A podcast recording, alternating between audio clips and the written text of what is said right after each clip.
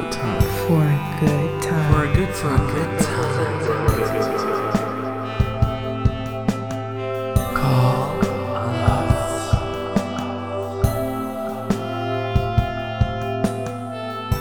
Floggers, corsets, spanking.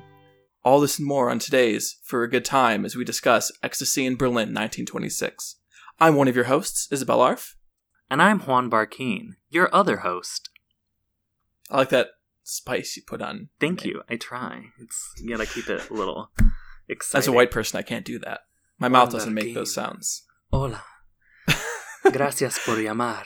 Uh, Jesus Christ. For a good time. Um, I'm gonna get canceled for being like, For being, you're gonna cancel for being know, racist, racist. towards yourself. yeah. okay. Uh, And today we watched Ecstasy in Berlin 1926, directed by Maria Beatty, uh, released in 2004. This is our first movie we're doing for the podcast, and I feel it's very apt for what we're end up, we're going to end up doing for most of this podcast. Uh, this is actually the first time I watched it as well. I recommended this to you blind. which I'm actually really glad you did because I think it is kind of a perfect starting point for us. Yeah, and I've seen uh, some of Maria Beatty, Maria Beatty's other films. Uh, the one that particular stuck out to me was "Let the Punishment Fit the Child." Ooh. which is a film I liked, but it was also a little overbearing in its gothic imagery. It's very like first year symbology, uh, first year film Mhm. student symbolism, uh, kind of Donnie Darko esque in a sad way. um, but there was a real control over her camera and her editing in the scenes that were actually between two women in that film. And this Mhm. one, just kind of scrubbing through it, it looked up my alley and it looked up Juan's alley. So I decided, hey, let's go for it. And I ended up fucking loving this movie. Uh, and I have so much to say about it, but I want to let you start and talk about how, like, how did you experience this movie? um. Oh God. I have Or so should we say what it about is first, too. I guess? Yeah. I guess. I mean, do you want to give like a quick little rundown of what the plot is? Sure. Uh, the plot is it's uh, Berlin, 1926, in the uh, Weimar Republic. I'm very happy that I said that correctly on my porn podcast and not my actual podcast, or not my like not my fancy IMDb podcast where I talk about philosophy. Um, so it takes place in Berlin in, in uh, during the Weimar Republic, and it it is a series of scenes, three three major scenes, I guess I'd say, uh, between two women uh, one of whom is dominant, one of whom is submissive. Although that gets shifted around a little bit in the movie, especially in one really interesting sequence we'll get to in the middle. Mhm. But uh, essentially, just them going through their fantasies and going through their actions as a uh, as a dominant and submissive pair. And in the very beginning, we see the submissive woman uh, insert a needle into her leg uh, and inject some kind of drug. We have no idea what it is. And then we see a close up on her pussy, and then we go into the action. and that's kind of the rest of the movie. Yeah. It's basically split up into like those three big scenes plus some other ones. Um. And it Yes. stars uh, Sonia Sovereign and Paula Rosengarten. Yes. um and it is composed which like uh so the film is actually a silent film and it's sort of mirroring like what kind of film would have been made in 1926 Mhm. obviously and it's composed the music is composed by Nick Holmes and performed by the New York Free Jazz Ensemble and it really just like like it's one of the stars of the movie for me Yeah, and I hate it's saying wonderful. those things but like it, it really is just like magnificently composed Yeah, and like evocative, incredibly evocative as well. Especially there's a part later on in the film where it goes from more tonal music, which it is in the beginning, it's a little more tonal, a little bit more structured, into very Mhm. abstract atonal uh, music, especially like as the sequences get more dreamy and get more um get more abstract themselves, where you see more layering of the films, you see more uh, cross-cutting and dissolves and uh, double exposures and sometimes triple and quadruple exposures going on Mhm. and the music itself follows that. And I loved, like you mentioned, that it's shot like a film back then would be. I love its use of silent film kind of tropes, like the use of vignettes around people's faces. Yes, it's gorgeously done. And even not just the vignettes, but like it'll play with it it's interesting to see how it mixes both silent filmmaking of the era with a lot of modernistic filmmaking. Like it reminded me a lot of like Guy Maddin, which like is Yeah, or, Uh, like- that was, uh, I think we said the same thing in our uh, review on Letterboxd. It's like total Guy Maddin. Guy Maddin wishes he made this. Yeah, one hundred percent. And it also made me think of um Bertrand Mandico, who like is clearly also inspired by Guy Maddin and who did The Wild Boys a couple of years ago.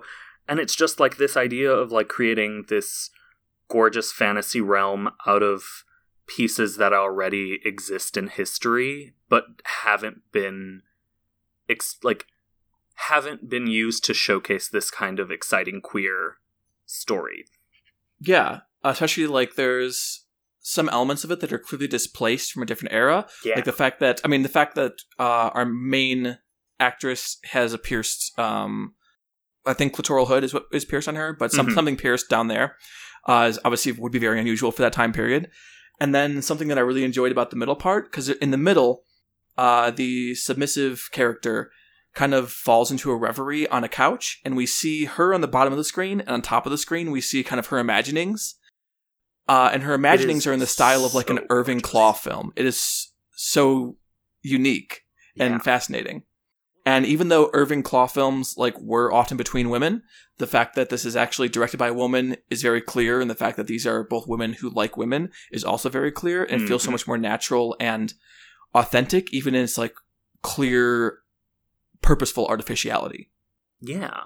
And it's one of those things and I know this is going to be like a completely nonsensical um parallel, but it was so interesting watching the way the submissive woman was fantasizing about like what's up on the screen. And just even though she was pretty much just naturally laying around reading book like fantasizing there's something so compelling to seeing her just exist and get to indulge in these fantasies that something that it reminded me of was actually uh, Tom Ford's Nocturnal Animals, in that there's like a large sequence of that film, or like multiple sequences of that film, are just Amy Adams sitting there, like reading a script and fantasizing and creating these images in her head. And none of it was even remotely as exciting as evocative as it was in this movie. I mean, I think like that's the key idea of that middle part is the idea that the way that she's conceptualizing of herself in this relationship, kind of mediated through other images. Like it's clear that this is not just a natural fantasy. This is the fantasy come up with through seeing other people engage in this, through seeing pornography of this exact same kind of sexuality, and kind of inserting herself into that and finding herself and her own sexuality through that was so fascinating, and it's really reflected the way that I personally have found really interesting things about myself through viewing pornography and like through conceptualizing myself in those roles. And I think it's something a lot of people do when they start out, especially when they haven't had sex before. They're like, well, what is sex like? Well, I've Mhm. seen porn. I've seen also I've seen mainstream movies that have sex in them. So maybe that's what it looks like and what's what it looks like from the outside. And then the way that that is so different when you get into the actual like less dreamlike scenes. Well, they're still dreamlike, but they're less obviously artificial and less obviously playing with that kind of retro Irving Klaw kind of style. And Yeah. you see them, they become far more direct and also far more real in a kink sense because during the kind of fantasies of this woman, we see, uh, like let's say a, a relatively normies person idea of kink. Mhm. Uh, not not that that's negative necessarily. I think there's interesting things about that depiction. Yeah, but then when we move to a later scene uh, where her mistress is back in control and it becomes far more real, there's like I could actually see welts on her back from the single tail that she was getting whipped with. Like it wasn't super hard. Like it wasn't clearly wasn't she wasn't cracking the whip, but you could see the Mhm. welts go developing on her back, which is far more than even stuff like um, Kink.com nowadays does. really? It, it reminded me, funny enough, of a site um, I don't know if you're familiar with called Insex. I've heard of it. Yes. Uh, so Insex was a site that was kind of kink before kink and Shanta's bitches before Shanta's bitches. I'm just throwing out Mhm. if, like two people in the audience know exactly what I'm talking about, but uh, it was far more like hardcore and like real about its kink. And we're gonna watch a movie from it at some point because Mhm. it's a fascinating site uh, that has a lot of problematic aspects to it. Let's say, but um, this film, from my own experiences in the same realm, which I'm very familiar with, uh, and is kind of like the main form of sexuality that I engage in, it felt really authentic. Like you could tell when she was using the flogger in the first bit, uh, the mistress, she knew how to use a flogger. You can tell from the way that she threw it. You can tell from the way that she spun it that she knew what she was doing, and she was purposefully trying not to make too much of an impact because they were shooting a movie and she needed to continue the scene. But she was someone that the handling of that feels so much more authentic than watching even people in like mainstream porn films try to handle similar situations. See, that's so interesting to me because, like, I sexually don't have that much experience with, like, BDSM acts. And it's, I mean, like, the most I've had is, like, I've been tied up and stuff. So, like, there's some familiarity, but not really anything because all I've seen is just images of this stuff happening. So it's nice to get this, I guess, confirmation of, like, what is and isn't actually realistic or not. And I do think a lot of what I love about this movie is how dreamlike it feels throughout. And I mean, it's part of the kind of like plot of it is, you know, this woman injects herself and has these fantasies and dreams and there is a line between what is real and what has happened to her in her own like pleasures versus what is just like her fantasies.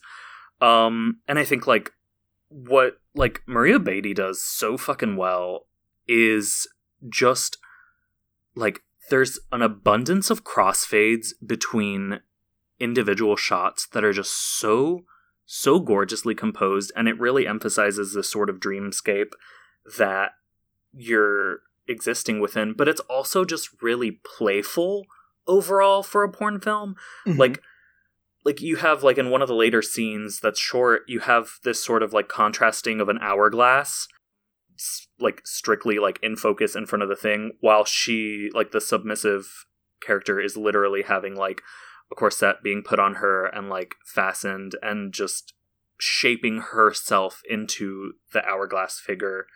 And i just think that's so interesting to see all of these ways that she's like I hate saying like being artsy, but also being really playful and erotic, and those things can just exist at once. Yeah, because I think like there's a way to do a similar kind of film that is quote unquote artsy, but is a little more Self serious. That doesn't- mo- yeah serious. Uh, and I think like something like, like Manos Destra that we've both seen, Yeah. uh, which I, I adore, is a interesting parallel to this because that has a little bit more weight to it and feels a little bit more abstract, and you can even tell from the soundtrack, which is a lot more grinding, a lot louder, a lot more raucous. hmm uh, and it doesn't it's not so much a dreamscape as it is an abstracted kind of piecemeal version of a certain kind of relationship and a certain kind of play whereas this feels like a game like it's fun while Yes. not devaluing the acts themselves and not acting like they are to be mocked or to be seen as lesser than other acts uh, and when you talk about those crossfades I one of the things i loved about this film is all the close-ups and the way she will crossfade between different close-ups and between close-ups and uh, wider shots.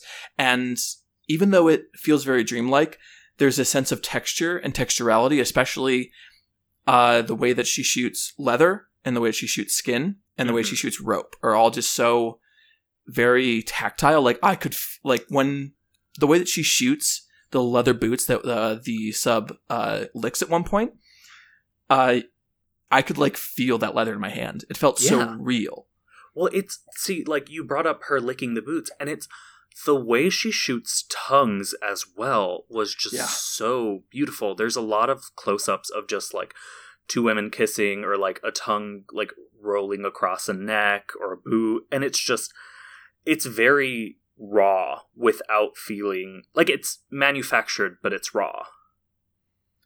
yeah like it doesn't let the the clearly stage nature of it get in the way of the feeling yeah, as theatrical as it is, it still feels like an actual interesting, erotic, and seductive movie. Like it's super choreographed. It's you know, it's very intentionally staged, but that doesn't take away from the level of intimacy that it gives.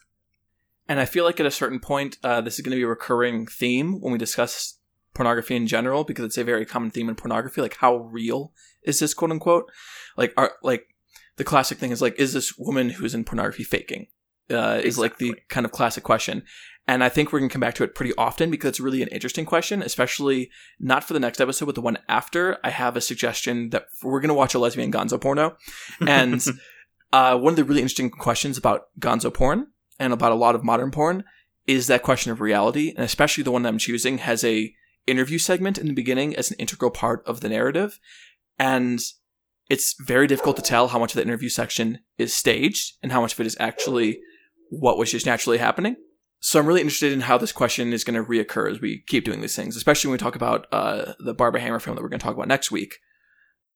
Yeah, and I do think like exploring performance is just so integral to pornography because like even in like amateur stuff, like you'll get like, you know, those handheld videos of like somebody with an iPhone just like diving deep into someone's asshole. It's like that's mm-hmm. still you are always performing. There's no instance where you aren't technically unless you aren't aware that there's a camera, in which case that leads to a whole nother conversation. Yeah, I was gonna say, even when there's not a camera, like I still perform in a sense when I have sex. Yeah. Not not in a negative way. And I think that performance in that sense has been too often just assumed to be negative, like that's a bad thing. I know it's a it's an excellent thing. It's an excellent thing. It's something that you're engaging in a role. Like we're going to get into my kinks at some point in this podcast, I'm sure, but I engage in quite a few that involve complex role play, involve mm-hmm. complex mental states that involve performance and require performance and require a suspension of disbelief. And I think that there's a difference between getting your ideas of yourself from like I here's, here's the kind of the classic argument of like anti-porn feminism is that pornography shows women a view of themselves that is unrealistic and they can't actually attain and that's not really sex. And they force themselves to engage in that role even if they don't want to do it essentially creating i mean in the most extreme versions uh, of second wave, or I guess it'd be more like third wave radical feminism, is the idea that like all heterosexual sex is sexual assault. And I think there's interesting things in that theory. I don't think it's correct, but I think it is something we're going to come up quite a bit as we talk about this and this idea of performance in oneself and mm-hmm. the performance developed through pornography and the way we view ourselves through pornography. But I think there's also movies like this, uh, Ecstasy in Berlin, that show that performance as something that can be liberating, something that can be generally freeing, and allowing oneself to depart from societal norms and societal expectations. Yeah, I would agree. And I think it's really interesting. I mean, what you were saying before with the with the split screen sequence of this idea of like how she's imagining herself, and it's, I mean, based on past experiences, and it like it can be empowering to a certain extent to see yourself in a sexual mode. Like I mean, it just in in my own experiences over the years, like I've had like a number of body issues, which like I'm sure we'll get into at some point or another. But like over the years, the more I've sort of seen myself and placed myself into sexual situations that I have enjoyed and that I can find like I can see myself in through other people's eyes and see how attractive I can be and like et cetera, et cetera. Like it it is an empowering thing. Like images, it's like I hate coming back to the idea of like representation is empowering, but like to an extent it can really be. Yeah, it's not the kind of thing we should say, hey, representation is empowering the end, because I think it's far more complicated than that. Oh, yeah, it is, and we're going to get into that yes. a lot. um, but um, in a similar sense, like I also have lots of body issues um, and images, uh, self image issues. And the, one of the things, mm-hmm. like the thing that kind of is moving forward in that conversation with myself has been, funny enough, like going to um, group sex parties or going to dungeons and yeah. seeing myself viewed as attractive by other people and then presenting myself as a sexual being in that way that is positively reinforced and like kind of viewing myself through that imagery allows me to free myself and to begin to repair some negative body image issues that I have. So, uh, oh, oh, the one thing that I did want to talk about that I didn't is still my notes that I didn't really get to is. Yeah, of course. sorry, I'm really glad we just only did one movie this episode because holy shit, we're talking a lot about this movie. I know, but like, I think that's a good thing. yeah, I agree. so, uh, the other thing that was in my notes that uh, kind of really brought up to me was this idea of drug use uh, that the film so obviously evokes. Like it was this both the druggy feel and the obvious drug use in the beginning. Was the mm-hmm. idea of subspace? Um, are you aware of what subspace is? One. Um, I feel like I have a vague idea, um, but I'm not hundred percent sure. So I'm just gonna toss it out there and say like, I feel like it's like the sort of like like a state of like enlightenment when you're engaging in like like like bondage and pain play and stuff like that or I mean, that's a pretty good way to put it, honestly. Okay. Um, you're not. I'm not crazy. No, you're not crazy. Uh, different people have defined it in different ways, and there's it's very particular to the person. But essentially, it's an altered state of consciousness that you can develop through submissive activities um, in Mhm. uh, bondage. Uh, the easiest way, at least in my opinion, to uh, get there is uh, through pain. Uh, Mhm. Like intense enough pain sensations, the constant rushing of endorphins eventually essentially leaves you high. Like there's a reason that um, uh, after an intense scene, people need to take like a half hour before they can drive home, because and that's why most dungeons uh, most dungeons like will shut down all play a half hour before they actually close close just to make sure people have time Wow. to like let things wear off and to deal with them. That's impressive. yeah. That's uh, because because it is like literally like this altered druggy kind of state and it will it can last for a long time. And Mhm. when you're in that state everything gets very or at least this is my experience i shouldn't be universalizing things. This is my experience of this state um is that things can get very swimmy can be very distant like sounds kind of Mhm. um, feel like you're underwater almost, uh, and you get this very euphoric slash. Uh, for me, it's a euphoric feeling and a feeling of selflessness uh, in Mhm. the like very philosophical sense, like the feeling of lo- the ego death, I guess you would say. Mhm. Um, and I feel like the best moments of this film use the drugginess as a metaphor for that kind of swimmy headspace and that ability to kind of take what's coming in a very different way than you usually couldn't if you weren't warmed up or weren't properly in that headspace. That's interesting because I do think like the way you're describing it makes sense to me within the context of the film especially just because there's so much of the film she has this I mean obviously she's like a submissive character and there's just such a willingness to be not necessarily manipulated but like to be engaged with in that kind of play that like like someone like me would be like you know inherently hesitant to like jump into something that i haven't actually gotten used to and like don't know anything about. And like not to say that i'm opposed to it but like it's not something i'm familiar with. And there's such a such an interesting chemistry between the two performers that like i think ties directly into what you're saying about like that selflessness Yeah, definitely. And yeah there's this really interesting build in the film, uh, like the kinds of implements used for impact play, like the fact that Mhm. we're starting out with flogging and then we move to kind of like a hand spanking, then the most intense uh, form of impact play we see, which is single tail whipping uh, in a very light sense, is also the one that would hurt the most and would require the most amount of buildup, and you would kind of need to like. I've been single tail it before. I think I've, did I show you? Um, I think I sent you pictures of my back after that happened. i believe i have seen them yes Yes. Um, and I was bleeding. And that's the kind of thing I could not do cold and I could not do not in subspace. So the fact that the movie Yeah. kind of builds to that is its own interesting structural companion. But um, so cool yeah. great movie. I, we're, we're not going to structure these discussions as like, is this a good or bad movie? I don't think it's super productive, but I think Yeah. it is where we're saying, hey, this is a good movie. And also, if you're yeah i do think it's such a good movie um, you can buy it on Amazon. It's on there right now, funny enough. So super easy to access as far as these things go. we love accessibility to sex uh, or not necessarily sex sex films i guess um Is there anything we don't want to do before we do the wrap up?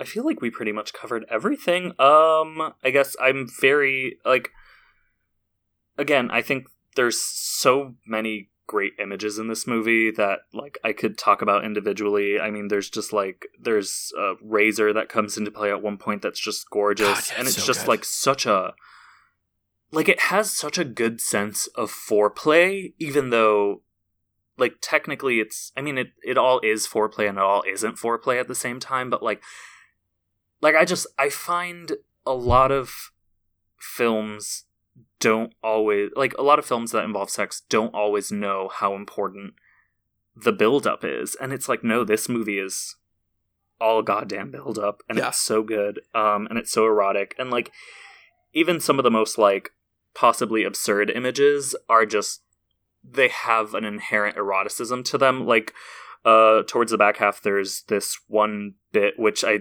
we both commented on was just um there's like a string of pearls Yes. being slowly pulled out of a vagina and it's like it's one of those moments where like at first it's, It's, like it's, it's like pulling like a like a scarf out of a clown's sleeve. yeah, and it's like it's camp, but it's gorgeous, Yeah. and it's like it is erotic, but at the same time, it's like how is this happening? Uh, and it's just I love that it exists in this space where I am simultaneously questioning it, but also kind of turned on by it. That's the ideal space to be at all times. Um, It really so, is. if you want to uh, contact the pod, or if you want to follow the podcast on Twitter, uh, we are at For a Good Time Pod uh, on Twitter. We are also at For a Good Time Pod at gmail.com if you want to email us with anything. Uh, if you happen to be the director of this film, give us a holler. say how, say whether you liked our podcast because we liked your film quite a bit. And also, I ordered a couple Yeah. more. There's I think there's one called like Skateboard Kink Freak or something. Ooh. Yeah, it sounds rad. Um, but Yeah, I looked her up and I saw one that was called Bandaged, which sounded like a mixture of like Eyes Without a Face and just lesbian porn, which is that's made for me. Um, but yeah, uh, if you want to find me personally, I am on Twitter at Space Jam Fan. That's my main account. And my not safe for work account um, is at Enion's Girl Dick. And what about you, Juan? Uh, you can find me on Twitter at Whoa It's Juanito, W O A H, not W H O A. And you can find my writing at either flamingclassics.com or dimthehouselights.com or Miami New Times or some other places that I write for. Rad. So uh, until next time, we've been for a good time. Thanks for calling.